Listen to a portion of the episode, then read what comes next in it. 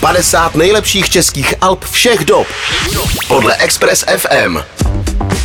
Posloucháte večerní show, ve které se každou středu představujeme jednu příčku mezi 50 nejlepších českých alb hudební historie a dneska, přátelé, dneska hodně přitvrdíme.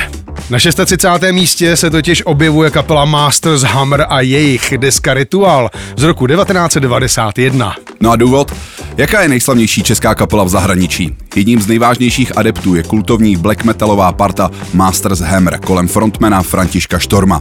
Jejich debutové album Rituál je považováno za jednu z nejstěženějších nahrávek světové black metalové scény a vlastně vůbec nevadí, že je v češtině. Naopak jí to pro zahraniční metalové fanoušky dodává exotičnost. V roce 1994 pak deska vyšla dokonce celosvětově. Rituál je deska s uhrančivou atmosférou a i když se to na ní jen hemží peklem, satanem, pentagramy a krví, je v tom cítit i sympatická dávka nadhledu, že to celé není bráno zas tak úplně vážně. V tuhle chvíli na telefonu už máme Františka Štorma, lídra a zpěváka kapely Master's Hammer. Zeptám se, co vás jako první, Františku, napadne, když se řekne Rituál? Já si myslím pořád i po těch letech, že to album je přeceňováno a ten kultovní status je dílem našich fanoušků, takže já jim to už nechci vymlouvat a už je to na nich, už to žije svým životem. Na druhou stranu vy jste ale jedna z mála českých kapel, která nahrála desku ceněnou nejenom v Čechách, ale i ve světě.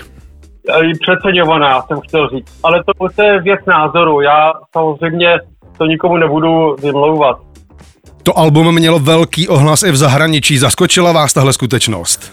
On nebyl hned, ono to bylo tak, že ta deska vyšla u Monitoru, což byl label spojovaný spíš s popem a řekněme rock'n'rollem a punkem. My jsme v té době, když vyšla tahle deska, tak jsme měli pořád ještě větší úspěchy s zasíláním demokazet na západ. To je tak, že se zabalila kazeta normálně do obálky a poslala a my jsme za to dostali nazpátek nějaký jiný demo a to nás bavilo trochu víc než nějaká studiová nahrávka. Dokonce nedlouho po výtí desky jsme si sedli s kapelou ve sklepě, ve zkušebně a poslouchali jsme si tu kazetu a říkali jsme si, že snad je i syrovější a zajímavější pro nás tehdy zvukově. Když říkáte, že ta deska je podle vás přeceňovaná, tak je něco, co byste na ní změnili nebo udělali třeba jinak z dnešního pohledu? Ne, to nešlo. To se tak rádo říkává, že člověk by něco dělal po těch letech jinak, ale je to spíš recept na to, co dělat teď. Jo, takže nechal bych to tak, jak to je. Na 90. vzpomínají všichni se zapálením, jak je to u vás, jak na tehle ten rok vzniku desky Rituál, tedy na rok 1991, vzpomínáte vy?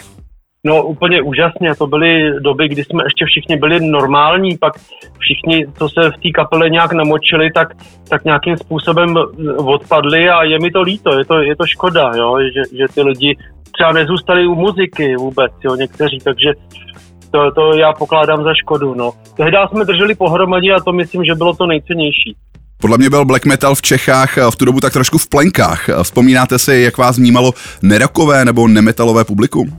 Já jsem se stýkal s muzikantama všech žánrů, od jak živa, takže já jsem byl považovaný za trochu exota, že jsem si najednou vybral nějaký takový jako podivný black metal a tam jsem se tomu i divil, protože jsme poslouchali jak dost i rozmanitý spektrum hudby, dále se to tak říct.